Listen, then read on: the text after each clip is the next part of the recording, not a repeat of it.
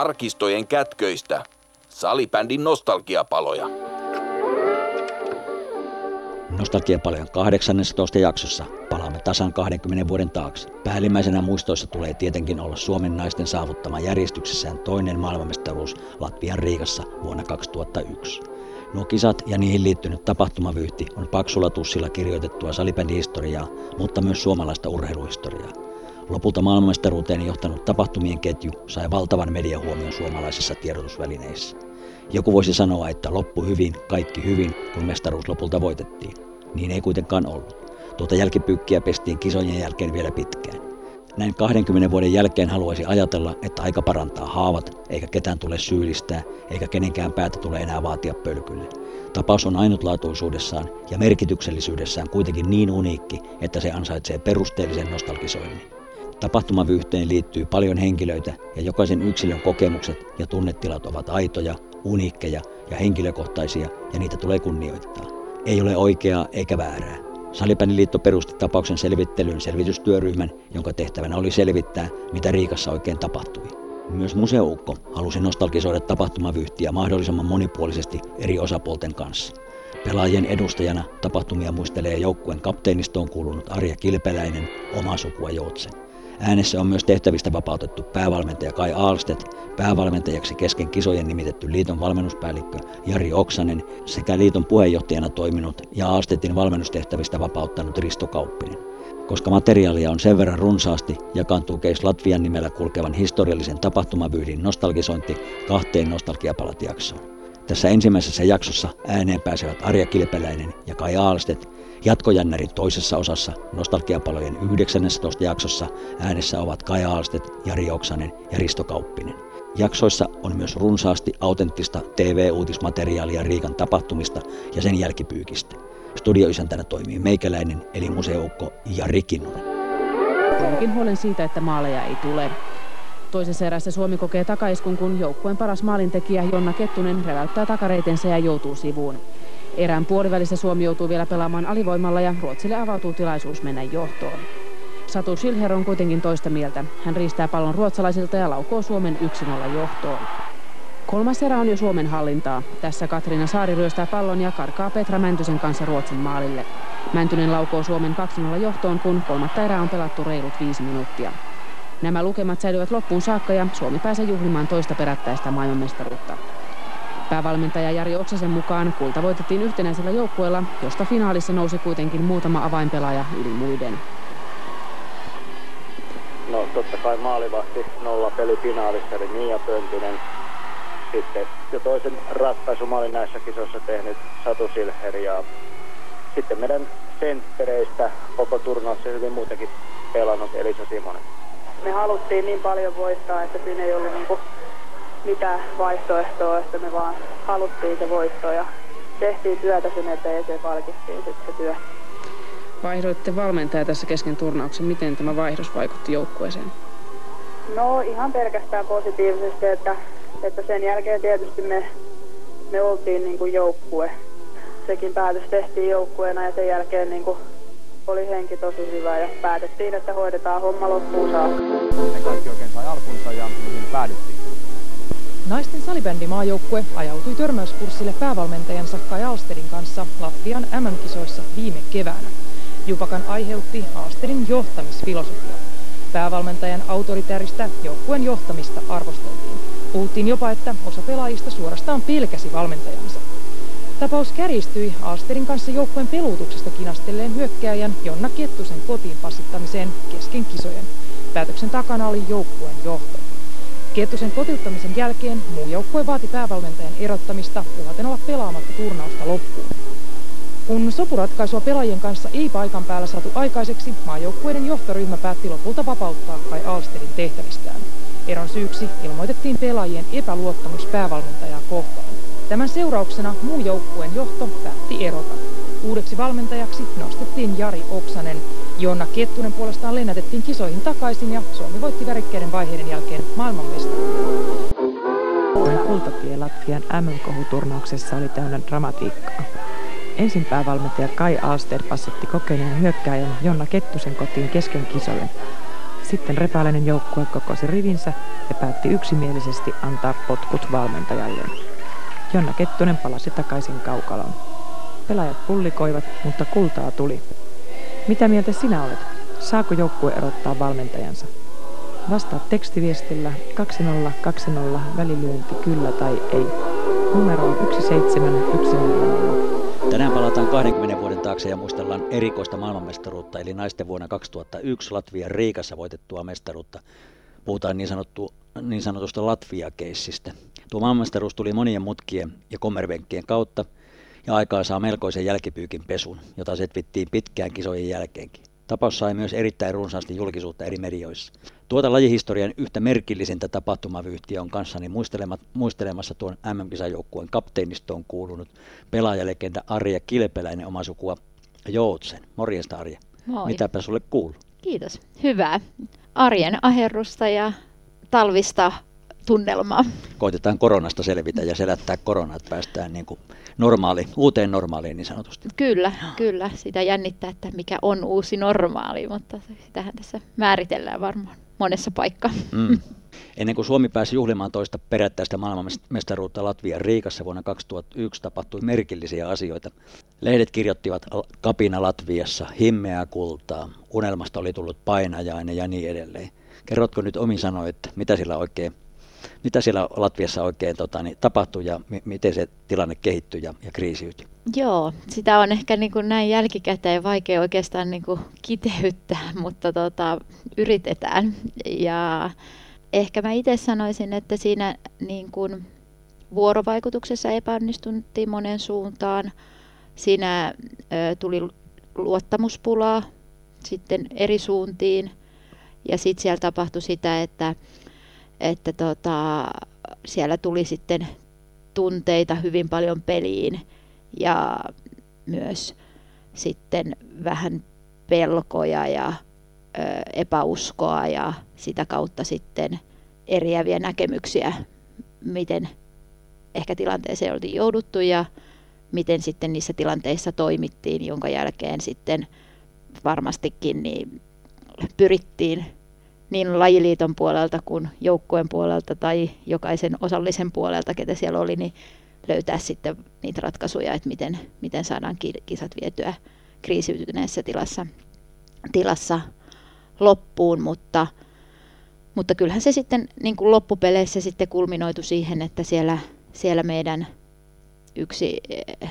pelaajista ajautui sitten tilanteeseen, jossa luottamuspula johdon valmennusjohdon puolelta häneen niin kuin loppui ja sitten taas joukkueella oli kuitenkin pelaajan luottamus, niin sitten siinä ehkä se sitten lopullisesti käristyi se tilanne. Eli joukkueen johto, johto tai joukkueen valmennus lähetti joukkuetta salaa Jonna Kettusen takaisin, takaisin Suomeen yöllä, yöllä tai aamuyöstä, aamuyöstä mun joukkueen tietämättä ja, ja se, se, se kriisi, kriisiytyminen, joka toki aikaisemmin tämä luottamuspula oli varmaan vaivannut joukkuetta, niin se sitten eskaloitu, eskaloitu siinä tilanteessa. Kyllä, ja siinä, siinä ehkä matkan varrella oltiin yritetty sitä purkaa sitä tilannetta ja käydä niitä näkökulmia läpi jo valmennusjohdon ja kapteeniston puolelta, että yritettiin tietysti tuoda itse toimivarava kapteenina silloin, niin tuota, tuoda niitä joukkueen näkökulmia – ja ymmärrystä siitä, että miten joukkue reagoi siihen tilanteeseen. Tietysti siellä oli tapahtunut asioita jo pelien aikana ja valintoja ja tapoja vuorovaikuttaa ja kommunikoida, jotka oli jo niin kuin aloittanut sitä lumipalloa, mm. jossa oli tullut niitä ristiriitoja, konflikteja ja joita oli sitten yritetty niin kuin purkaa valmennusjohdon ja Jonnan välillä ja sitten me yritettiin niin kuin kuvata sitä tilannetta, että miten joukkueessa koetaan sitä tilannetta, koska se sitten nähtiin pikkasen eri tavalla kuitenkin, kun sitten valmennusjohto näki sen.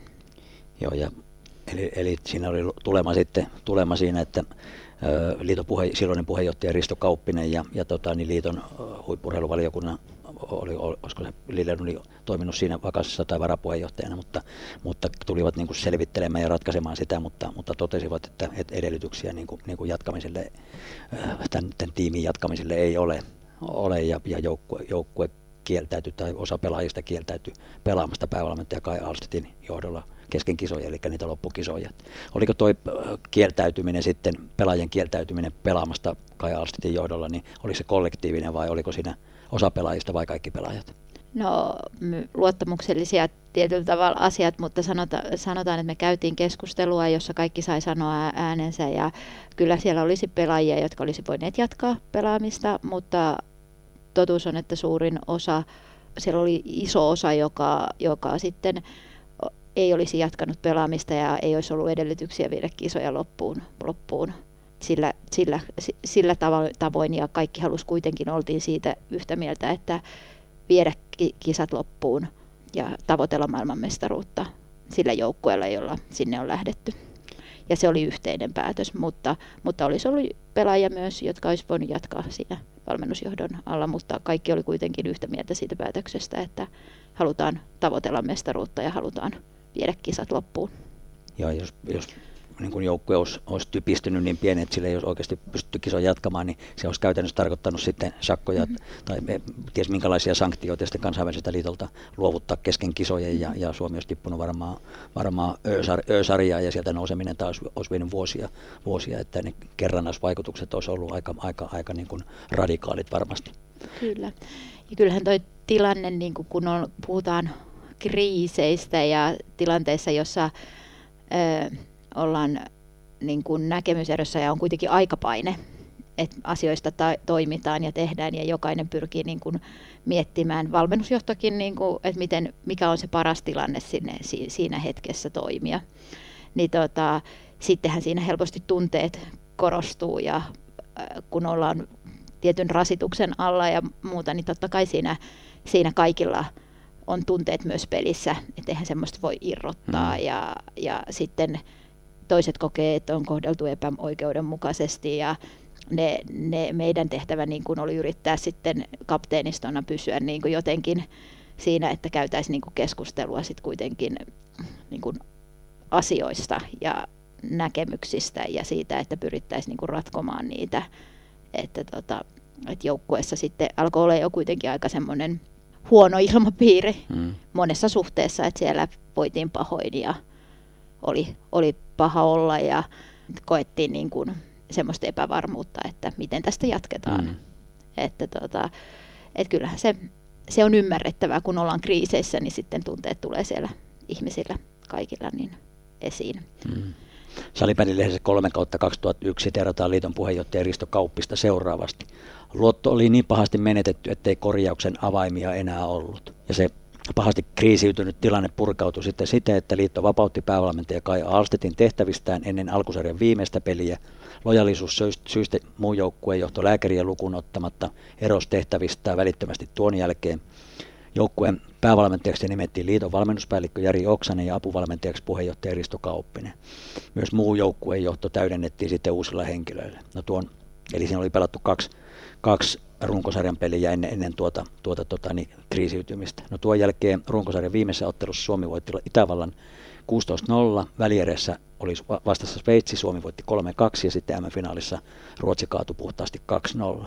Miten on mahdollista, että tuollaisen kriisin kourissa joukkue pystyy sitten kuitenkin voittamaan se maailmanmestaruuden? Kyllä mun mielestä se, se hetki, kun me päätettiin, että me halutaan viedä kisat loppuun ja me halutaan – pystyä jatkamaan sillä joukkueella ja siihen kaikki sitoutu, että, että, että, että se on niin kuin ainoa tapa me lähtee niin kuin edellytykset jatkaa tätä turnausta, että, että me, me yhdessä sitten voidaan viedä se matka, joka yhdessä on aloitettu, niin loppuun, niin silloin me henkisesti se porukka kasvoi niin paljon, että me oltiin niin kuin, kun siinä oli kuitenkin epävarmuuden aikaa kaksi-kolme päivää, niin me oltiin jotenkin saatu se kriisi hallintaan? Oliko ratkaisu sellainen, joka se, se oli ehkä kahdesta kolmesta huonosta valinnasta se mm. vähiten huono, mm. mutta e, kun ei ole hyviä ratkaisuja, niin että saadaan se epävarmuus ja se, se semmoinen ö, tilanne, jossa ihmiset ei pysty keskittymään siihen, että kaikki muu vie sen aja, niin kuin, tilan siellä ajatuksissa kuin se, mihin, mitä me oltiin niin kuin tulossa tekemään, mm.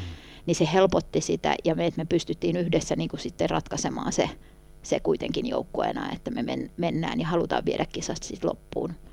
ja jatkaa se yhteinen matka. Mm. Niin kyllä mä näen, että tota, tota, tota, se oli se hetki, joka niin kuin, me varmaan todettiin siinä jokainen ääneen, että me ollaan voittamattomia. Mm. Eli, Eli tuo tavallaan sitten, sitten vahvisti sitä joukkuetta ja sitä yhtenäisyyttä. Kyllä. Et se oli, että et, et me, me uskottiin ja se pohjahan luotiin Kaitsun ja sen valmennustiimin osalta, että niillähän metodella me vietiin ne kisat.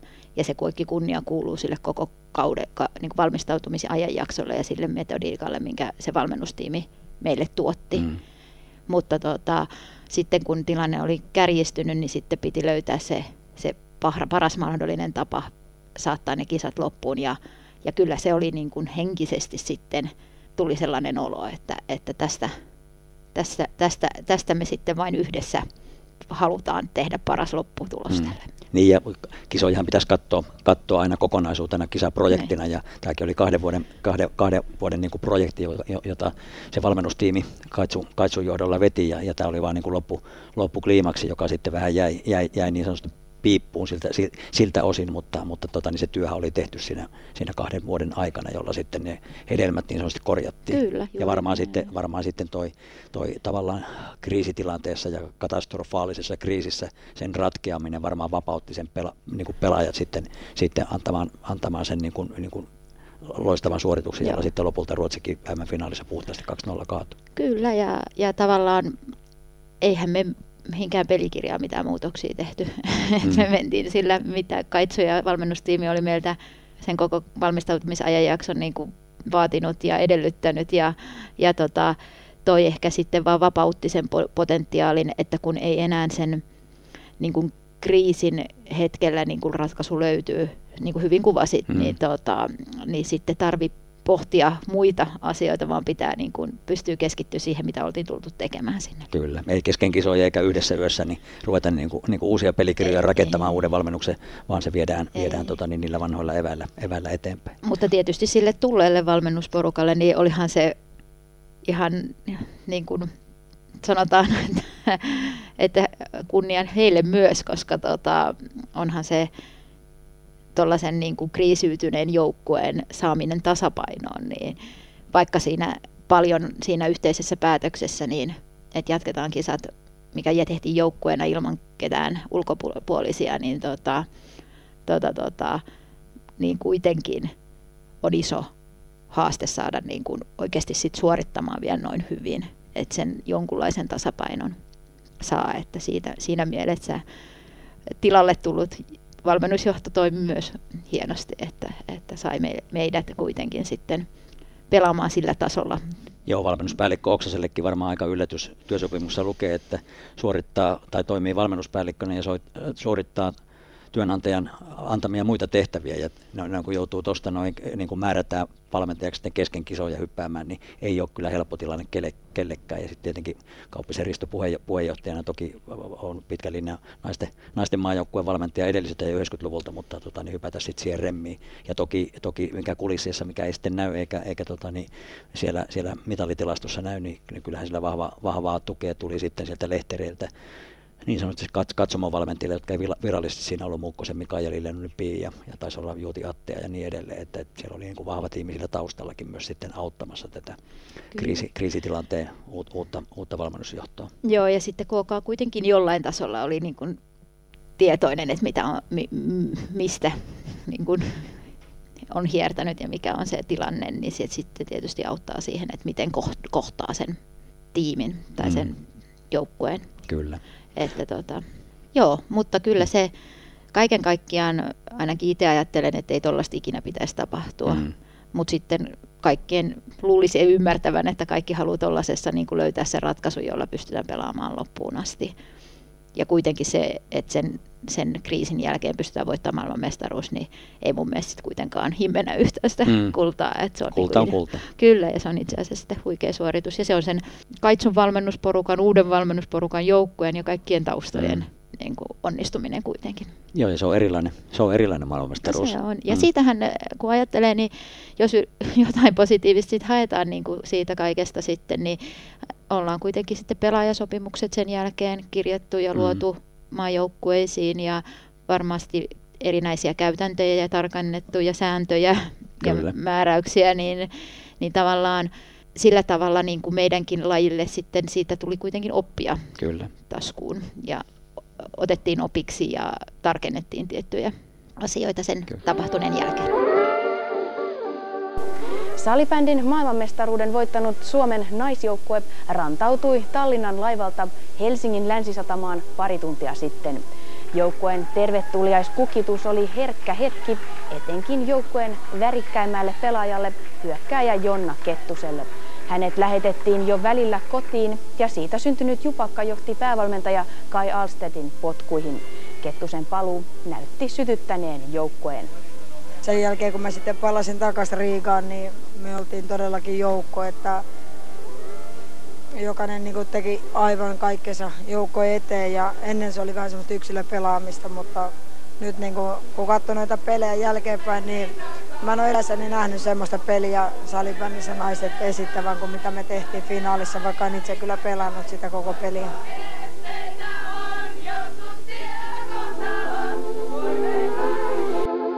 Viikoton kisojen jälkeen sitten liittohallitus päätti asettaa riippumattoman selvitysryhmän selvittämään Latvian kisojen likapyyki. Toimeksiannon mukaan selvitysryhmän tehtävä, tehtävänä oli selvittää tapahtumien kulku sekä niihin liit- johtaneet syyt ja taustat sekä MM-kisojen aikana että kisoja edeltä, edeltäneeltä ajalta. Selvitysryhmän tehtäväksi määriteltiin lisäksi, että sen tulee kiinnittää huomiota myös eri osapuolten välisiin tehtäviin, rooleihin, velvollisuuksiin, oikeuksiin ja toimivaltaan lajin voimassa oleviin sääntöihin nojautuen. Selvitysryhmän tehtäväksi määriteltiin lisäksi ilmaista SSPL hallitukselle käsityksensä siitä, ketkä lopullisesti kuuluvat virallisesti maailmanmestarijoukkueeseen. Selvitysryhmä nimesi itsensä salibändin naisten MM 2001 Latvian selvitysryhmäksi. Selvitysryhmä teki selvitystyötä kaiken kaikkiaan viisi kuukautta, haastatteli kaikkiaan 35 henkilöä. Kaikki nuo haastattelut nauhoitettiin ja haastattelunauhoituksia kertyi kaikkia 28 tuntia. Sutkin haastateltiin pari kertaa. Muistan. Pari, pari kertaa ja tosiaan itse olin, olin sihteerinä tuossa selvitysryhmässä mukana ja olin, olin tota, niin, kuuntelemassa kaikki nuo haastattelut. Minkälainen käsitys ja mielikuva sulle jäi tuon selvitysryhmän tota, niin, työstä? Musta oli tärkeää, että sellainen asetettiin. Eli sehän oli viesti, että tästä halutaan oppia, että tällaista ei enää tapahdu. Ja mun mielestä se oli tosi tärkeä asia. Siis itse tosiaan kävin kaksi kertaa nyt, silloin maajoukkueen kapteeni Sussi Simolin asui Ruotsissa silloin, niin ei sitten päässyt täällä. Häntä kuultiin varmaan puhelimitse tai muuten, niin tota, sitten täällä päässä kävin kaksi kertaa ja mun mielestä oli tosi asiallinen. Me käytiin hyvää keskustelua. mun mielestä siinä pyrittiin niin kuin kuulemaan meidän joukkojen näkökulmaa ja pyrittiin ymmärtämään, että mitä siellä oli tapahtunut ja saatiin niin kuin puhua asiat juuri niin kuin jokainen itse koki. Ja näin mä oon ymmärtänyt muiltakin, kun on kuullut, että kuitenkin kokivat sen tilanteen, että saivat sanoa, miten itse ajatteli. Ja tota, mun mielestä se, se oli niin kuin lopputulemanakin, niin se varmaan auttoi ymmärtämään, että mitä, mitä, minkälaisia asioita tapahtui ja sitten, että myös sen, että kun tietty lumipallo lähtee liikkeelle, mm. niin sen pysäyttäminen on tosi vaikeaa. Et, et, et sen, sen, sen, että esimerkiksi sen, matka, sen aikana, että mitä olisi voitu tehdä joku osapuoli toisella tavalla, mm. että jotenkin toisin oltaisiin voitu mennä maaliin, niin mä en, niin kuin, mä en ainakaan löydä sellaista niin kuin, kohtaa, että joku olisi toiminut tosi tosi väärin. Mm. Ja tai jotenkin, että, että se, se, se oltaisiin jotenkin muuten pystytty hoitamaan maaliin. Mutta selvitystyöryhmä mun mielestä toimi, niin kuin, mun mielestä kuulukin ja, ja kaikki niin kuin lopputulemat, mitä sieltä tuli, niin mun mielestä kuvaa sitä kyllä mitä siellä on tapahtunut. Ja mä uskon, että kaikki meistä ajattelee, ketkä pelaajat, että ei tuollaista pitäisi tapahtua. Mm. Että eihän, eihän kukaan tuollaista halunnut. Niin. että, että tota, mutta en myös halua nostaa, että ei se ole mitään naisten kiukuttelua. Mm. Että mä uskon, että se on, olisi ollut kyse miehistä tai naisista, niin tilanne olisi kärjestynyt. Toi voi olla, että tilanteita olisi ratkaistu hiukan eri tavalla miesten puolella. Mm. Siellä oltaisiin oltu käsirysyssä helpommin, mutta tota, en, tota, mä näen, että ei ole kyse siitä, vaan kyse on siitä, että, että siellä kohdet, ko, ko, koettiin että, että siellä niin kuin tietyllä tavalla epäoikeudenmukaisuutta tapahtui ja sitten siihen on, tuli lojaalisuutta ja tunnetta ja mm. asioita, jotka sitten oli vien, viety, vien, vienyt tuota, jouk, joukkuetta ja joukkueen johtoa erilleen toisista. Joo, ja kyllä näin itsekin tosiaan kun kaikki nuo haastattelut olin, olin mukana kuulemassa, niin näin 20 vuoden jälkeenkin, niin, niin kyllä se aika järkyttävältä kuulosti ne tarinatkin ja ne jutut ja ne kokemukset, jotka pelaajat sitten välitti. Että kyllä siellä aika moni, monelta niin kuin itku, itku pääsi, että ne oli niin järkyttäviä, järkyttäviä ne kokemukset. Varmaan se sitten ajautui tuommoisen kriisiin mm. niiden johdosta. Niin ja siinä on kuitenkin monen, monenlaista tunnelatausta, kun ollaan kisoissa. Mm. Että tota, ollaan tehty pitkään töitä ja tietyllä tavalla niin kuin, toimittu ja sitten jos se niin kuin, tilanne ehkä koetaan, että se muuttuu radikaalisti siinä viikon aikana, niin sit siinä niin kuin, ne ehkä ne omat reaktiot ja tunteet niin kuin voi yllättää monenkin. Että, mm. tota, tota, tota, mutta siinä, siinä niin musta on tärkeintä, että pystytään käymään sitä keskustelua ja yrittää, yritetään niin kuin rauhoittaa sitä tilannetta, että, että, että, ettei se tavallaan se tunne veisi kokonaan mm. mukanaan. Järki pysyisi mukana Jotenkin, mm. niin ja sitten, sittenhän se on hyvä, että tuommoisessa tilanteessa sinne tulee sit ulkopuolisia koska ne, jotka on ollut siellä mm. sisällä sen kymmenen päivää, tai no tuossa nyt ei oltu, oltu vielä niin monta mm. päivää, mutta kuitenkin niin kuin siinä tiiviissä yhteisössä, niin totta kai siinä hämärtyy se, se, mm. se tilanne ja sen takia on tosi tärkeää, että ulkopuoliset tulee arvioimaan, että että tuommoisessa kriisissä, että mitkä on ne jatkon edellytykset.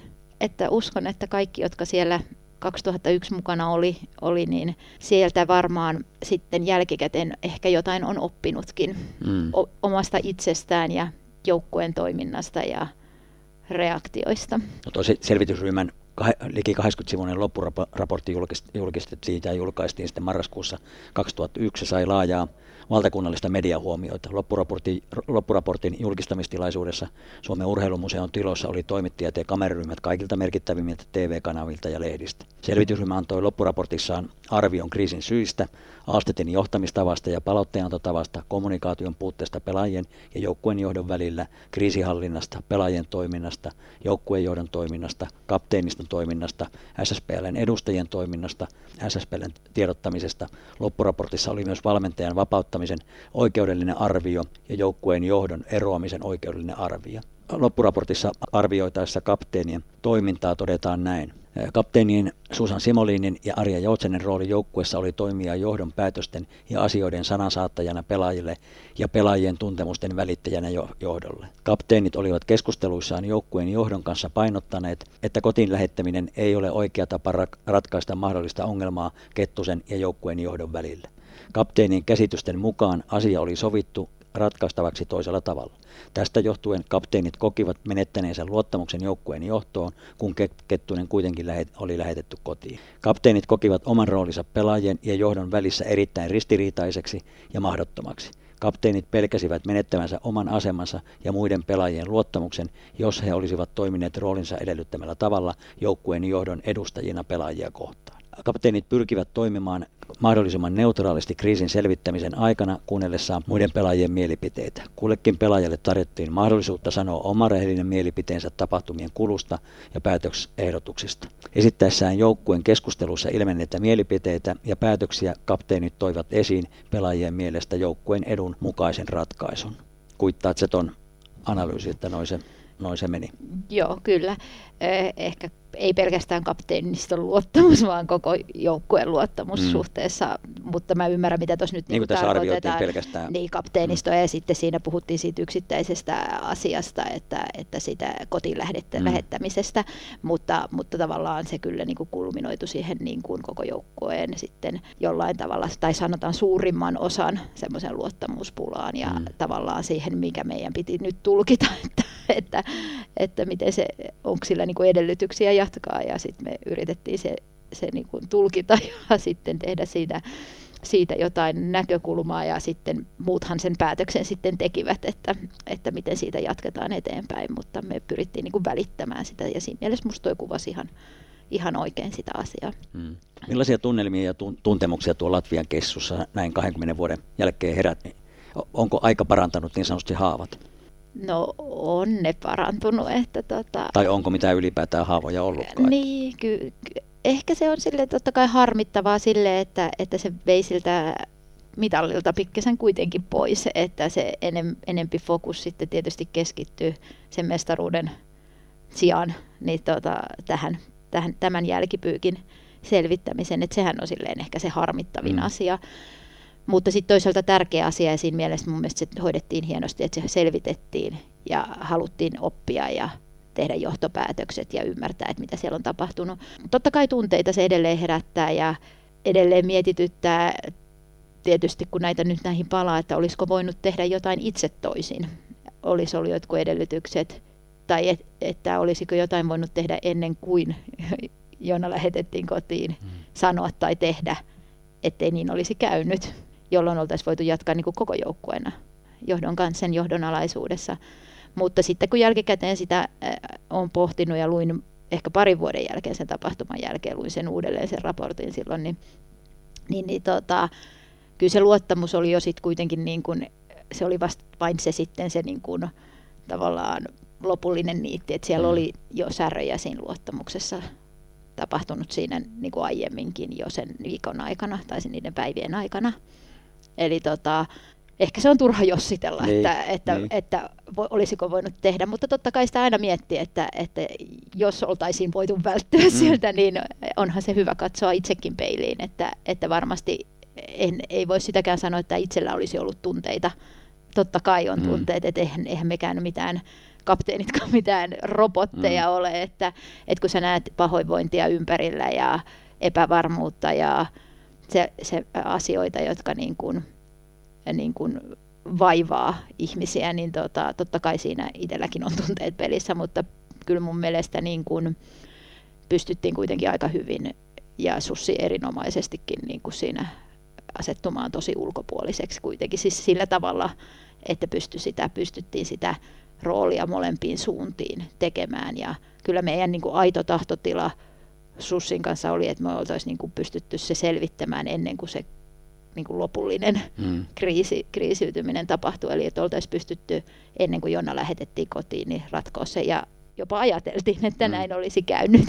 Mutta varmasti kaikilla on peiliin katsomisen paikka tuommoisen jälkeen. Nime, nimenomaan, ja, ja se tosiaan niin kuin sano, sanoit, että, että kyllä se media, mitä media tapahtumaa huomioi, niin, niin kyllä siinä puhuttiin näistä tapahtumista ja kriisiytymistä enemmän kuin siitä maailmanmestaruudesta. Että, että siinä mielessä se välittömästi kisojen jälkeinen aika, niin, niin tota, ei siinä paljon kultaa hehkutettu, ei, ei missään medioissa. Että siinä mielessä se, se tota, niin on erityisen, erityisen ikävä. Mm. No sitten ihan noista niin kuin pelaajien käyttäytymisestä, että sit selvitysryhmä pohti loppuraportissaan pelaajien käyttäytymistä seuraavasti.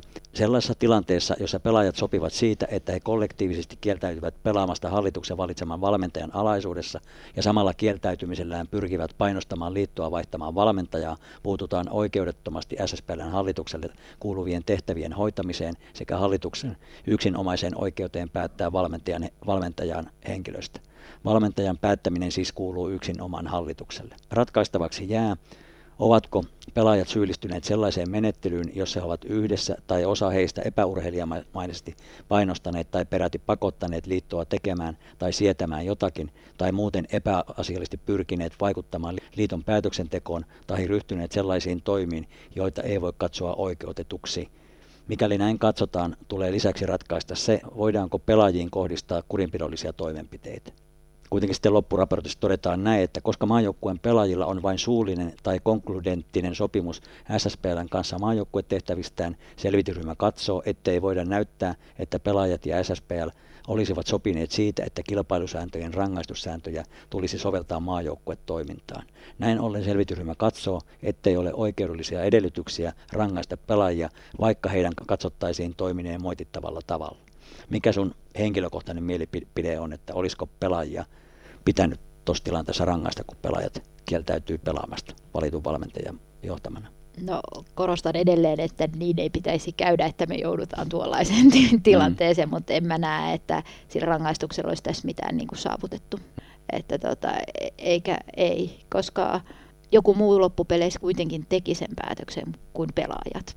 Eli sehän tuli kuitenkin se päätös. Me kerrottiin, mikä se meidän kanta on, että miten me pystytään jatkamaan kisat loppuun asti. Ja se oli kollektiivinen päätös, että, että, että jotta meitä on tarpeeksi, mm. että ne pystyy te- pelaamaan, niin me halutaan pelata kisat loppuun asti. Ja se oli meidän, ja joku muu teki sen päätöksen. Kyllä, liiton puheenjohtaja Risto Kauppinen mm. ja liiton hallitus sitten vapautti vapautti valmentaja Kai niin, Alstin Eli eihän me, me ei niin kuin päätetty, eikä me voidakaan päättää sellaista, mm. eikä pelaajat voi ikinä tuollaista päättää, eikä pelaajien pitäisi joutua miettimään tuollaisia mm. asioita.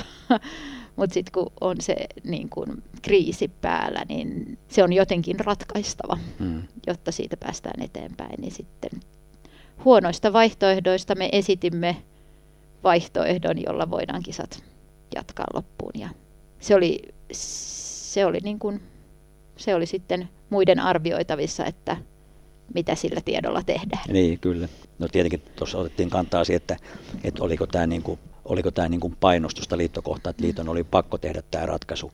Ja lopputulemahan oli sitten se, että niin kuin tuossa todettiin, että kun ei sopimuksia ollut, niin sitten ei tarvinnut edes harkita, että, että onko niin kuin sääntöjen mukaan kurinpidollisesti mahdollista pelaajille jonkinlaisia sanktioita siitä langettaa.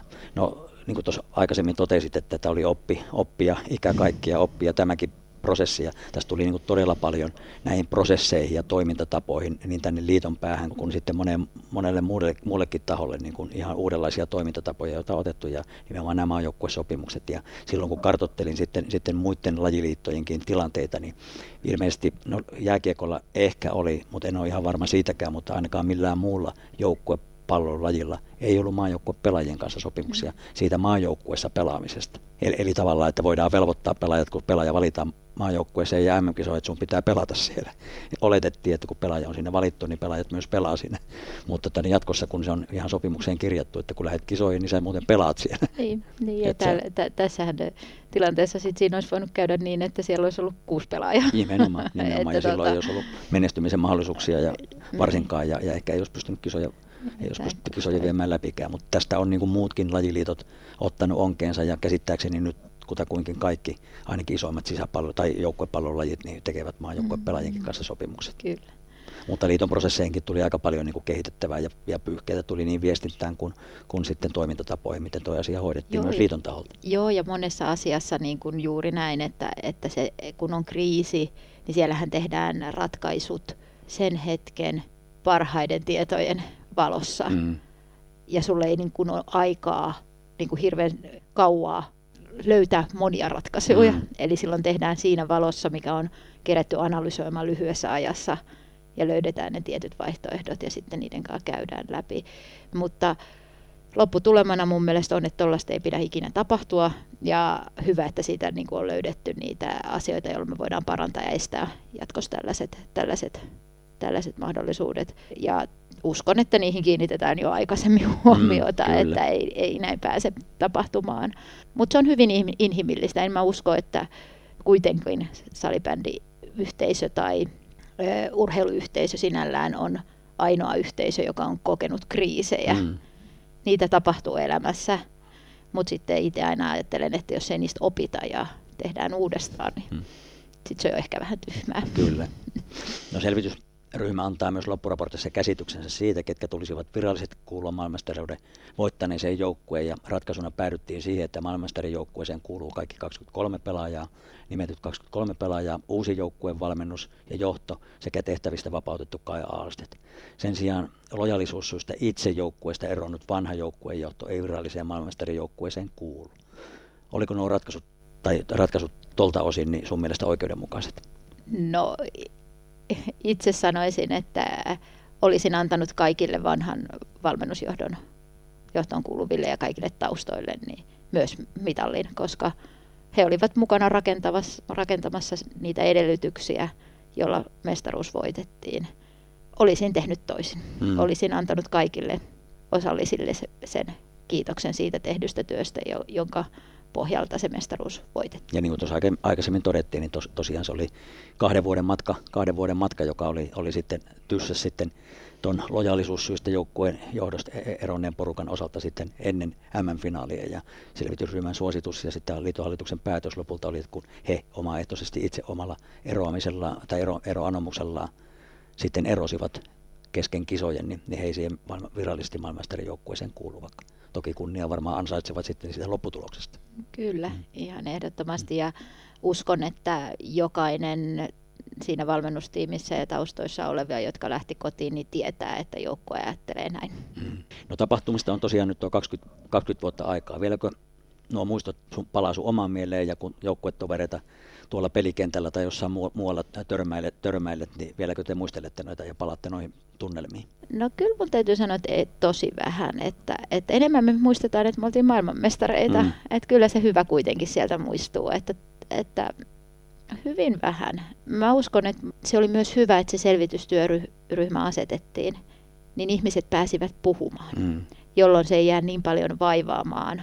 Eli sai sanottua niin kuin asiansa ja, sai, ja, ja joutui ehkä käsittelemään sen asiansa kuitenkin toiseen kertaan, koska sitten se oli hetken aikaa sen jälkeen, kun kisoista tultiin, niin sitten joutui vähän analysoimaan varmaan sitä omaa käytöstä ja tekemistä ja toimintatapaa.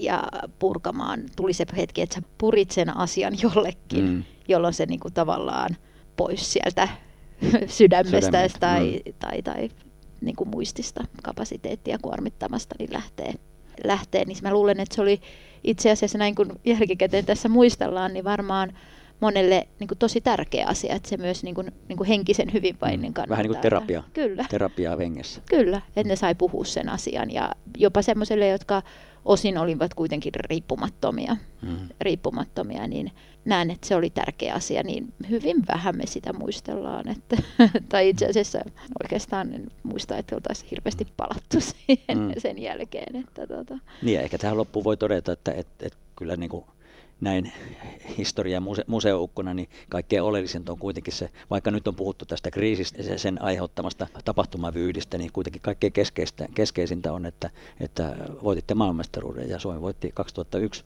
naisten maailmanmestaruuden, joka on muuten edelleen viimeinen maailmanmestaruus, mitä naiset on voittanut. Että nyt lähdetään sitten tota, niin entistä ehompana hakemaan sitä maailmanmestaruutta. Tänä vuonna, ostaa naisten kisat taas loppuvuodesta, että josko se nyt 20 vuoden jälkeen, niin Suomi pääsisi jälleen nostelemaan naisten maailmanmestaruuspyttyä pilmaan uskotaan siihen ja olisi sanotaan syytä, että on viimeiset kahdet kisat oltu jo niin lähellä, että, että nyt olisi jo meidän vuoro. Meidän vuoro jälleen kerran, että, että nostaa se korkein. Mutta, mutta se on ju, just näin ja kuitenkin kun itse miettii, että mikä, mikä siitä sitten kaikesta jäi jälkeen, niin, jälkeenpäin, niin kuitenkin se mestaruus ja se, että me pystyttiin joukkueena mm. kokoamaan itsemme. Että kyllä mä, mu- mä muistan, että jonkun jollekin ehkä niiden kisojen jälkeen aika nopeasti, siellä oli kuitenkin aika nuoriakin pelaajia mukana, että tämä on, niin voi tuntua pahalta, mutta tämä on teille niin huikea oppikokemus elämää varten, kun elämässä tapahtuu asioita, jotka on vaikeita. Ja sitä me puhuttiin ei, ei pelkästään heille, vaan meille kaikille. Että miten asioita ratkotaan ja miten niistä pyritään niin kuin löytämään. löytämään. Mutta kyllä mä monelle nuorelle pelaajalle on tosi ylpeä niistä, että ne, ne pysty käsittelemään ton ja käymään sen kuitenkin aika aika rankankin niin kuin kokemuksen. Kyllä tuo oli melkoinen salibändin kriisi ja elä, elämän korkeakoulu, että siitä varmasti tarttuu niin kuin monelle oppia. Kyllä, kyllä ja kuitenkin lopputulos oli sitten sen kaiken jälkeen niin se, mitä me lähdettiin sinne hakemaan. Mm. Näihin sanoihin on meidän hyvä päättää. Hei kiitoksia Kiitos. Arja vuoden 2001 muistelusta. Ei muuta kuin mennään eteenpäin. Kiitos. Kiitos. Vastaus, vastaussaldomme kysymykseen, saako joukkue erottaa valmentajansa lopputuloksen osalta on nyt että 70 prosenttia tasan sanoo, että kyllä saa. Eli tuntuu tulevan tuki tälle, tälle joukkueen toiminnalle. Näin tässä kävi tänään. Liiton puheenjohtaja on joutunut ensin yrittämään turhan sovittelua ja sen jälkeen tänään kokoamaan kesken kisojen MM-ryhmälle uuden johdon. Hän myöntää myös, että nyt pelaajat valitsivat valmentajan. Mä todella toivon, että tämmöinen ei ikinä tule toistumaan, mutta mä sanon, sanon niin kuin suoraan, että tilanne oli mahdoton ratkaista mitenkään muuten kuin tällä tavalla. Todellinen syy koko soppaan on tuskin vielä tiedossa. Touhu joka tapauksessa vaikuttaa amatöörien puuhastelulta. Ei ne pel- pelkästään pelillisiä asioita olekaan, olekaan. mutta mä, mä en lähtisi niitä ruotimaan nyt. Mäkin kuulin kuitenkin vaan niin kuin otantoja ja eri ihmisten kantoja ja kyllähän tämä pitäisi niin pystyä selvittämään sitten kotona. Kaikesta huolimatta Suomi voitti tänään Itävallan 16-0 ja selviytyi välieriin. Valmennusvastuusta vapauduttu Aastet on edelleen hämillään Latvian tapahtumista. Aastetilta nämä pidot jäi kokematta. Salibändyliiton maajoukkueiden johtoryhmä päätyi Aastedin hyllyttämiseen, kun maajoukkueen pelaajat vaativat valmentajansa erottamista uhaten muutoin kieltäytyä pelaamasta. Pelaajat olivat valmentajansa kanssa eri mieltä. Tämän ratkaisusta lähettää hyökkäjä Jonna Kettunen kotiin kesken kisojen. Aastenin mukaan Kettusen käytös haittasi joukkueen ja valmentajan työrauhaa.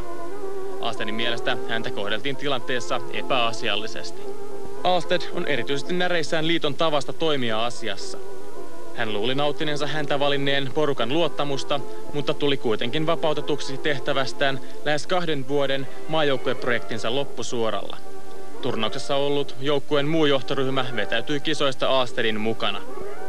Ei missään muussa joukkueurheilussa niin tällaista edes kuvitella tapahtuvan. Että, mutta näköjään salibändissä on kaikki mahdollista, että siksi kummastelen tätä asiaa suuresti. Tämä on Salibändin museon nostalgia paloja ja muistellaan vanhoja ja, ja otetaan tarinoita talteen. Salibändin naisten maailmanmestaruus vuonna 2001 tuli varsin poikkeuksellisella tavalla. Niin sanottu Latvia-keis on jäänyt salibändin historiaa yhtenä merkittävimmistä ja merkillisimmistä tapahtumavyyhdeistä. Melko tarkkaan tasan 20 vuotta sitten tilanne naisten M-kisoissa Latvian Riikassa eskaloitui siten, että se johti päävalmentaja Kai Alstetin vapauttamiseen tehtävistään kesken kisojen ja muun joukkueen johdon eroamiseen. Kriisin keskellä naisten maajoukkue saavutti lopulta MM-kultaa. Nostalgisoidaan noita kisojen aikaisia tunnelmia ja fiiliksiä tehtävästä vapautetun Kai Kaitsu Alstetin kanssa. Linjoilla on itse Midas, mitäpä kuuluu Kaitsu? No mitäs täällä, Midas voi hyvin ja yrittää edelleen tehdä kultaista kosketusta. Nyt ollaan vähän lajia muuttunut ja nyt ollaan vähän jääkiekon parissa ja enemmänkin golfin parissa. Että nyt on toista kautta niin tuolla Keimola Golfin valmennuspäällikkönä toiminut ja siellä on aika monen hypetys golfin saralla. Tällä hetkellä tuo korona on aiheuttanut kentille aika tulvan pelaajia ja jopa aika paljon nuoria pelaajia tullut mukaan lajin pariin. Ja siellä mä nyt toimin ja heti ekana vuonnahan sieltä tuli ylivoimainen midien joukkue SM-kultaa taas no niin. jostain kumman syystä ja pronssikin jäi yhden, tai kulta jäi sennuissakin, niin yhden päähän lyön, lyönnin päähän, että tota, ihan hyvältä näyttää ja otteet on näköjään kosketus samanlainen jostain syystä. Kultainen kosketus on säilynyt. niin. Muistatko muuten, mistä alualkojen tuon Miras lisänimen sait? Kyllä mä muistan, se kävi se yksi nuori poika tekemässä Mörtsi urheilutalolla ottaa kuvia ja siinä oli mitalit killisteli kaulassa ja nimestä ei silloin puhuttu vaan, että tehtiin storia. Sitten mä näinkin seuraavaksi Salipädi lehdessä, että Myrtsin midas. Siitä, siitä se on lähtenyt ja on se tänä päivänäkin tulee tuolla jätkät moikkailee ja mitäs midas, mitä kuuluu ja YM. Joo, kyllä se on jäänyt elämään. elämään. Se oli Eero, Eero Vihuri, joka sitä juttua teki. Mä kohta pienen otteen, otteen hänen jutustaan Salibändilehdessä luen. Mutta vähän sun sitä pela, pelaajauraa, miten, miten aikoinaan niin salibändin pariin sitten tota, niin osuit ja pääsit. Sä edustit pelaajauralla kolme kautta vuodesta 1990 legendaarista SC Dynamo, pelaste Divarissa ja sitten kolme kautta salibändiliikaa, niin ikään legendaarissa VFTssä josta Saalina oli hopeakaudella 1995-1996 ja vielä jäähdyttelynä pelasit yhden kauden SP Prossa Divaria 2004 ja 2005. Liikassa pelasit kaikkiaan 75 ottelua teholla 56 plus 29 eli 85 pistettä ja jäähyminuuttiakin kertoo melko, melko runsaasti. Se oli semmoinen, muistan sinut hyvin taitavana ja voimapelaajana. Niin... No tohon, tohon mä vähän liruttelin muistoja, niin maaleja tuli enemmän kuin syöttöjä, yli piste per peli, sitten alkoi tulee sieltäkin vähän nimiä, että Sniper ja joskus kaikki muistaa, että oli semmoinen kellonmerkki kuin Sector. Mm. Ja si- siitä tuli sitten, että Sector No Limits. ja tulihan sitä myös hieman tarjoltua kovuutta myös kamppailutilanteessa, että se, se on vähän tullut sieltä sitten niin jääkiekon puolelta, niin tilanteisiin mentiin aika silleen, että periksi ei anneta. Joo, et sä yleensä kaksinkamppailussa niin toiseksi jään. Se, Joo, sen, sen muistan hyvin. Nä, näköjään minuutitkin kertoo vähän niin kuin sitä. Kyllä, rajamailla mentiin, että tuomarit ei aina ihan samaa mieltä ollut otteesta. Joo. Kauden miespelajaksot valittiin vuonna 1994 ja kriteerit oli joukkueensa todellinen hengenluo ja esimerkki nuoremmille pelaajille. Ja niin kuin tuossa todettiin, niin todellinen voimapelaaja ja varmasti olit niin kuin, niin kuin mieluisa, mieluisa pelikaveri omalle joukkueelle, mutta aika ikävä vastustajille. Joo, se, se olikin semmoinen siellä Dynamo-vuosina, niin en, en edes miettinyt koko asiaa, että yhtäkkiä vaan joku ilmoitti, että tämmöinen titteliä pyydettiin Pasilaa ottaa pokalia vastaan ja urheilutalolle. Ja aina se jollekin se joku vetorooli asettuu ja se sattui nyt niin kuin meikäläisen kohdalle, kohdalle. Ja kun aloiteltiin näitä pelihommia ja ehkä silloin oli niin kuin enemmän tämmöisiä väriläiskäpersoonia aika paljon, oli Perttilä ja ja Vianolat ja huulet ja... Niidenkin kanssa ja huulet ja kaikkien kanssa siellä on sattunut yhtä sun toista, että on siellä pianolla ja oliko Perttiläkin muutama vuoden pelikielossa. Kyllä, kyllä. joo, mitäkin, että. Niitäkin tuossa Mukkalan kanssa muisteltiin ja täytyy Japi ja Virskin kanssa muistella vielä heidän näkökulmaa asiaa. Tuli pitkää, pitkää kakkua kyllä. Mutta se oli, se oli niin kuin siinä mielessä sitten kumminkin varmaan lajille ihan hyväksi, että niitä oli voimakkaita persoonia ja ärsykkeitä niin kuin yleisölle päin, että sitä alettiin seuraa entistä voimakkaammin, kun sitten kaveripiireissä alkoi laji kehittyä ja sitä alettiin pelaa, pelaa ja sitten alkoi tulikin jo yleisöä paikan päälle katsomaan pelejä. Että oltiin vähän niin kuin pioneereja sillä saralla sitten. Nimenomaan, ja kyllähän oli huikeita, huikeita ne finaalit silloin, tota, niin mentiin aina viidenteen, viidenteen finaaliin ja oli, oli niin kuin draaman kartta ja, ja teidänkin VFT ja, ja Oilersin ja VFT ja tota, niin Viikinkien finaalit, Joo. huikeita pelejä. Varsinaiset kirkkaimmat saavutukset sulla tuli tosiaan sitten valmentajana, ja nimenomaan tuohon mihin viitattiin, Eero Vihuri kirjoitti Salibändin lehdessä 3 kautta 1999 näin. VFTn valmentajalla Kai Alstetilla on samoja piirteitä kuin kuningas Midaksella. Midas muutti kaiken kullaksi, mihin hän koskettikaan. Työn täyteisen kauden päätteeksi hänen palkintokaappiaan täydentää neljä mitallia, kaksi kultaista ja yhtä monta hopeaa. Eli tuo todellinen Midaksen kultainen kosketus tuli kaudella 98-99, jolloin sä saavutit valmentajana SM-kultaa naisissa, SM-hopeaa miehissä, lisäksi tuli naisten Eurooppa Cup-hopeaa ja sokerina pohjalla vielä ikämiesten kultaa SC Dalmakissa. Oli varmasti aika tiukka ja työntäyteinen kausi. Sä valmensit sekä VFT-miehiä että VFT-naisia. Miten sä ehdit kaiken tuon tehdä silloin? No, jos lähdetään tuosta kohdasta yksi, niin vaan se aina etuoikeutettu, kun joku luo sulle jonkun taiteilijan nimelle, nimen ja kaikilla ei ole semmoista osakseen saanut semmoista mainetta ja kutsumusta sitten tonne noin. Että mun mielestä ihan mahtava juttu ja en ole yhtään pannut tikkua ristiin, ettei saisi kutsua edelleenkin sillä nimellä, että on ollut. Ja mitaleita on tullut aika lailla sitten tuossa valmentaja ja pelivuosinakin pelaajana, että jotenkin se vaan on se voittamisen tahto, lujuus, periksi antamattomuus, sitten niin kuin semmoinen tietynlainen tavara, tavaramerkki siinä ja välillä nyt tyylikin voi olla roisia, mutta kumminkin tässä nyt ihmisiä kaikki ollaan ja yritetään tehdä niin, että ei nyt ihan vedetä vastustajaa säpäleeksi, että kumminkin elämä jatkuu sitten taas, kun 60 minuuttia on täynnä, niin sitten mennään taas käsi kädessä ja homma jatkuu. Ja ajan käytöstä silleen voisi sanoa, että loppujen lopuksi oli aika helppoa, että kun yrittäjä on, niin voi järjestellä asioita ja priorisoida helposti, niin kuin työssä käyvillä, että kun on se kahdeksan tunnin työpäivä, niin sitten on aika vaikea luistella sieltä, mutta en, en antanut niin kuin sitten sen niin kuin vaikuttaa liikaa, että mä miettisin jotain ajanhallinnollista. Kyllä ne valut viutu siinä ihan hyvin itsekseen. Tuo menestyksekäs kausi vakuutti kyllä sut sitten niin, kuin, niin, niin sanotusti liitonmiehetkin ja, ja tota, niitä on menestyksellisen kauden jälkeen valittiin 1999 kesäkuun ensimmäisenä päivänä naisten maailmanmestaruuteen luotsanneen Mika Muukkosen jälkeen naisten päävalmentajaksi seuraavalle kisaperiodille. Millaisella mietteellä sä otit ton, ton naisten maajoukkueen päävalmentajatehtävät vastaan silloin heti? No prosessia nyt lähti siitä, että joku, mennyt muista, joku käski lähettämään hakemuksen liittoon ja valmentaja pestiin varten ja siitä se sitten niin kuin käynnistyy se prosessi ja kun valinta sitten osu kohdalle, niin, niin eka tavoite testiin liittyen oli se, että vain mestaruus kelpaa, että sitä vartenhan tänne on ilmeisesti palkattukin ja kakkosia, että ei ole niin kuin siinä se prioriteetti ykkönen, että siihen alettiin sitten tekemään kaikki tarvittavat tukitoimenpiteet kisoja Latvia silmällä pitää.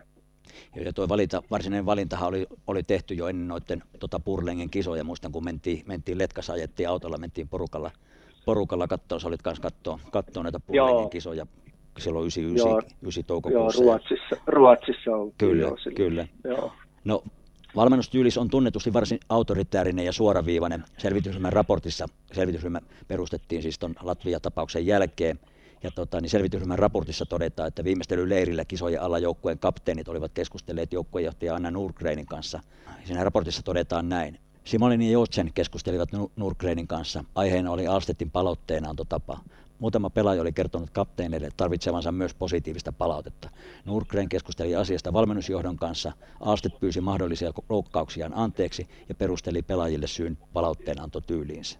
Miten sä muistelet noita, noita kisoja edeltäviä viimeistelyleiriä, mihin tuossa viitataan? No, mä nyt noihin voisin sanoa, että tuommoisia kun vedellään, niin sitten on jo ollut vähän niin kuin housussa jotain, että kun ei millään leireillä edes tämmöisiä anna tullut edes niin kuin kertaakaan sanomaan, että kaikilla valmentajilla on omat toimintatavat ja sitten kumminkin lähdetään aika nollasta niin kuin hommia kohti, niin ei siinä, siinä sitten niin kuin aletaan kasaamaan sitä pakettia ja juttua, niin missään vaiheessa ei niin kuin tullut tämmöistä palauteantotyylistä tai muusta niin kuin keskustelua. Niin kuin, mullahan niin kuin Tuukka, kun on ollut, sitten otin sen siihen apumieheksi, niin se on se, ollut sellainen kaveri, että tota, se on ollut meillä niin kuin vähän Formula 1 niin sanotusti varikon strategiainsinööri, mm. joka valvoo justi näitä toimintoja ja ei, meidän on vaikea varautua asioihin, jos ei mitään niin kuin näistä, näistä niin kuin tulla sanomaan etukäteen tai ilmoiteta millään tavalla, että mulla, mulla on niin kuin se mielikuva vähän fiilikin jäänyt tuommoisesta lausesta, että se näyttäisi olevan enemmänkin pelaajien jälkikäteen sovittu yhteisestä lausunnon antamisesta, kun olivat joutuneet itse myrskyn silmään niin kuin omalla toiminnallaan. Niin kanssa, sitten kanssa siinä jatkaa sitten juttuja, että se menee niin kuin vähän sitten silleen, että ne pelaajat niin kuin nekään ei oikein tiedä sitten, että miten tässä niinku rupeaa toimimaan ja sitten alkaa niinku tämmöinen huseeraaminen. Mm. Tosiaan Heinosen Tuukka oli sulla ja pääsit aika sillä tavalla vapaasti sitä omaa tiimiä rakentamaan. Että teillä oli aika tiivis tiimi, siis Tuukka oli apuvalmentajana ja sitten Nurkinen ja Anna oli, oli tota, niin siinä, siinä sulla joukkueenjohtajana. Joo, Anna, Anna olikin VFTssä myös sitten joukkueenjohtajanakin, että oli niinku tuttuja henkilöitä silleen ja osas toiminnan hemmetin hyvin, että ei ollut mitään siinä ongelmaa. Tosi jämäkkä, tosi jämäkkä ja piti, piti talous, talouskurin kyllä erinomaisesti, että sillä tavalla kyllä. jämäkkä, jämäkkä joukkueenjohtaja.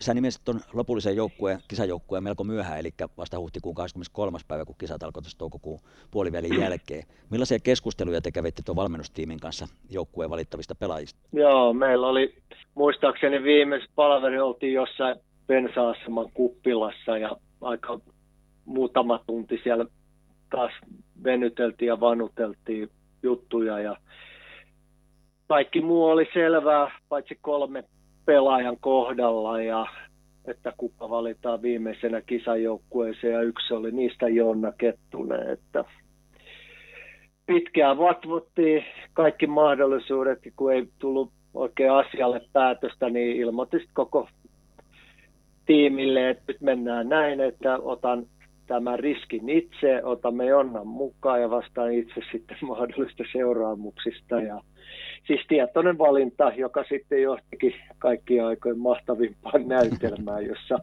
palkintona oli kuin olikin jälleen MM-kultaa mm. 2001. Midaksen, Midaksen kosketus jo. No se, homman nimihän se tehdään se sitten tavalla tai toisella. Joo, ja nyt teette sen sillä toisella tavalla. No nyt mentiin sitten toise, toista kautta, plan B, voisi sanoa näin. Joo, matkustitte kisakaupunkiin Latvian Riikaan 19.5. ja selvitysryhmän raportin mukaan joukkueen harjoituksessa oli joitakin haasteita Jonna Kettusen kanssa ja kritiikkiä tuli joukkueen pelaajilta myös nimeämästäsi kokoonpanosta kisojen avauspelin Norjaa vastaan. Miten sä muistelet tuota kuohuntaa, kun pelaajat, pelaajat tota, niin ei ihan sulattanut niitä kokoonpanoja? Eikö, eikö aika huvittava kysymys, minkä olet laadit, laatinut, että jos pelaajat tämmöisiä ajattelee ottelu, ennen ottelua, niin jotain on outoa, että tässä kohtaa mä sanoin, että väärin. Mm. Jonnassa ei ollut mitään ongelmaa, vaan tiettyjen, tietyt pelaajat alkoivat ilmaisemaan tyytymään, kun hänen tystö, tyttöystävä ei päässyt avu, avaukseen. Tiedostettiin jo aikaisessa vaiheessa, että seura, seurustelupareja löytyy tästä joukkueesta. Totesi siihen kappinista, että pelaajat ei tällä tasolla toimi promottoreina, jolla pönkitetään tyttöystävä pelipaikkaa, vaan paikka on ansaittava. Toiseksi erilaisia pelaajia sopiviin rooleihin ja niin tässä Norjas, Norjan pelissäkin tehtiin, että ei vaan tietyt pelaajat sopinut sinne isokokoisten norjalaisten kanssa sitten, niin päädyttiin vähän toisenlaisiin ratkaisuihin, niin aika huvittavaa niin kuin sit tämmöisiä lauseita niin kuin kehitellään, että, että miten yhtäkkiä kritisoidaan niin kuin Norjaa vastaan avauspeliin. No, kyllä mä tiedän, että jokainen alkaa voimaa pahoin, kun ei nimeä mainita avauskokoonpanossa niin, ja haluaisi kauheasti olla mukana, mutta ei niistä pidä niin kuin, ottaa silleen, että sut on valittu joukkue. Se, se voi olla niinkin, että voi käydä niin, että sä oot katsomassa koko turnauksen. On niitäkin tapauksia. Mm. Sä oot varamiehenä siellä ja ei niistä mitään sen kummempaa. Että aina voi tulla kysyä erikseen out of the recordi tai tuolta silleen, että onko mikä tilanne ja että miksen ole pelaamassa, niin kyllä me kerrotaan sitten ihan selkeästi, olisin kertonut syyn, että ei tämä mitään suljettuja kapenittiin pelejä ole pidetty tässä näin, että Joo, ja totuus on, että kaikki ei kokoonpano joka ottelu mahdu, kun sieltä osa No se, sekin, sekin, niin sekin vielä, että vain tietty määrä pelaajia voi kirjata sinne pöytä, pöytäkirjaan. Joo, ja korostaa nyt vielä, että mun, mun tiedot perustuu ihan tuohon selvitysryhmän raporttiin, että minä en ole paikalla ollut, enkä Joo, sillä tavalla niin tiedä, mä... että sen raportin, raportin kommenttia tässä siteraan. Niin... Tälle valmentajana ei kyllä osaa lukea, että sinuakin vähän täältä rivien välistä, että ei, ei ole sinun tekstiä ihan. No, selvitysryhmän raportin mukaan joukkueen valmennuksen mielestä Jonna Kettusen asenne oli ongelma. Pidit, sä pidit sitten Kettusen kanssa kahdenkeskisen palaverin lähipizzeriassa, mutta tuosta keskinäistä palaverista ette ilmeisesti löytäneet sitten sellaista yhteistä säveltä vai, vai kuinka se meni? No ehkä asenne herpaantui, kun sai tietoa, että peliä ennen harjoituksissa jo, niin Jonnan tyttöystävä oli jättänyt hänet Suomessa ja sitten siellä oli jotain koiria, mitä piti saada hoidettavaksi Suomessa ja kesken harjoituksen Janno, tai Jonna oli katsomassa kännykällä valmistautumassa ilma, illan peliin ja sitten kävi vähän tiedustelemaan, että mikä on homman nimi ja siitä, siitä sitten niin kuin lähdettiin ja taas sitten pelattiin peli alta pois ja voitettiin ja sitten mentiin Jonnan kanssa ilta tuokiolle sinne lähipizzeriaan, että kahdestaan, että mikä on homman nimi ja mitä, mitä voitaisiin tehdä ja ihan rakentavasti, että ei ollut mitään sen kummempaa, että ilmoitin suoraan, että jos sulla on niin siviiliasioissa ongelmia ja sun pitää lähteä Suomeen kotiin hoitaa niitä, niin totta kai me autetaan siinä asiassa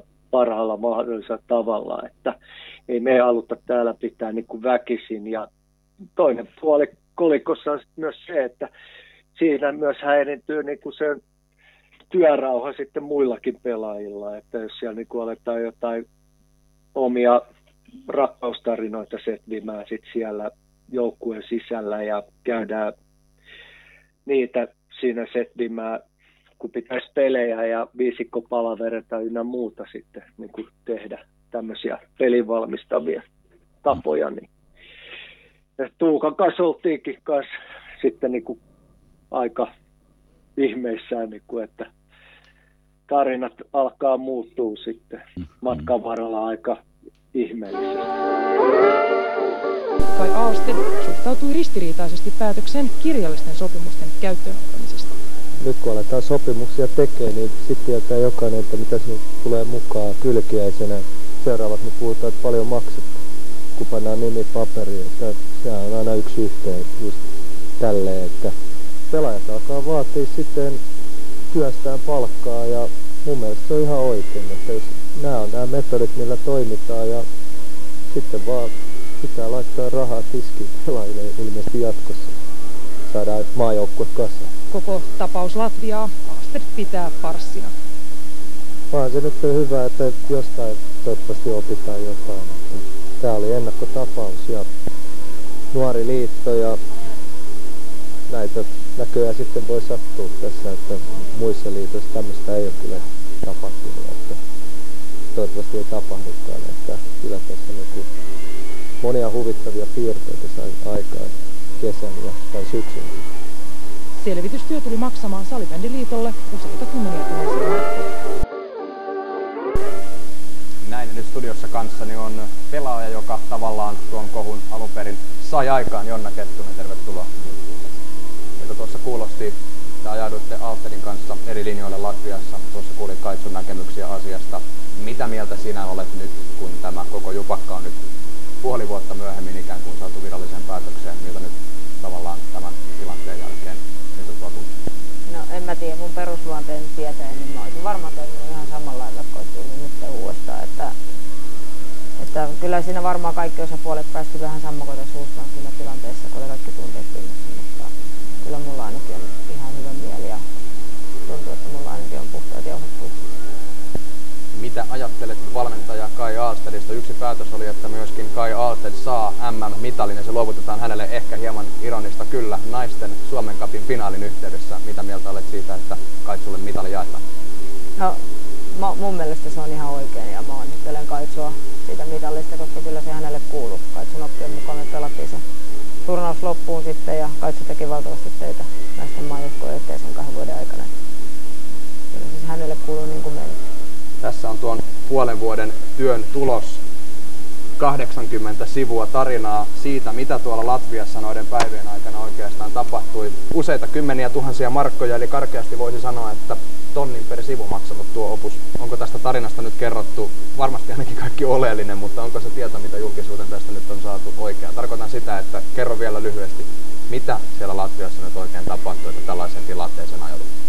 No, ei, ei niinku, siellä nyt tapahtui aika paljon, että, että siellä oli pelaajilla vaan paha olo ja, ja mä sitten varmaan yritin olla tämä pelastava enkeli ja lähdin juttelemaan Kaitsun kanssa ja siitähän ei sitten hyvä se seurannut, että, että mähän sieltä maajoukkoista sitten potkut sain tyhmyyksi tai tehdystä tyhmyyksistäni ja, ja niistä, se oli se mun rangaistus mun mielestä ja liitto pyysi takaisin. Ja Kaitsun rangaistus oli se, että Kaitsu sitten oli seuraava, joka lähti kotiin. Että sen takia mä en voi, mun mielestä me ollaan Kaitsun kanssa ainakin saatu ihan omat, molemmat saatu ihan tarpeeksi kritiikkiä omalle kohdalle.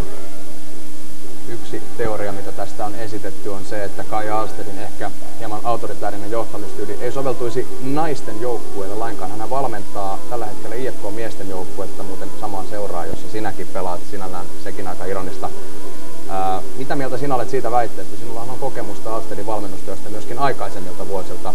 Onko tässä nyt kyse siitä, että Aastedin tyyli ei yksinkertaisesti toimi naisten joukkueessa? Ei, ei. Kyllä, mä, kyllä, kyllä se toimii, että siinä oli vaan jotakuten varmaan paineet kaikilla. Toisaalta meillä pelaajilla on hirveän luotto siihen, että Kaitsuun voi kerää ihan minkä joukkojen tahansa, että se maailmanmestaruuden voittaa silti. Et mun mielestä se on aika huikea se saavutus, minkä sinne on tähän mennessä IFK-miesten ei se niin nimirikas joukko ole, että se pitäisi noin hyvin pärjätä, mutta se on vähän semmoinen midas se koko mies, että se taikoo kaikista kyllä kultaa. Eli tämä voisi ehkä kiteyttää sinun ja Aastelin osalta, että no hard feelings ja Ei mulla, joo, ei missään nimessä mulla ainakaan mitään pahaa hänestä sanottavaa. Tähän päättyy Nostalgiapalojen 18 jakson Case Latvia osa 1. Seuraavassa jaksossa jatkamme tapahtumien nostalgisointia. Ääneen pääsevät Kai Aalstet, Jari Oksanen ja Risto Kauppinen. Pysykäähän kanavalla.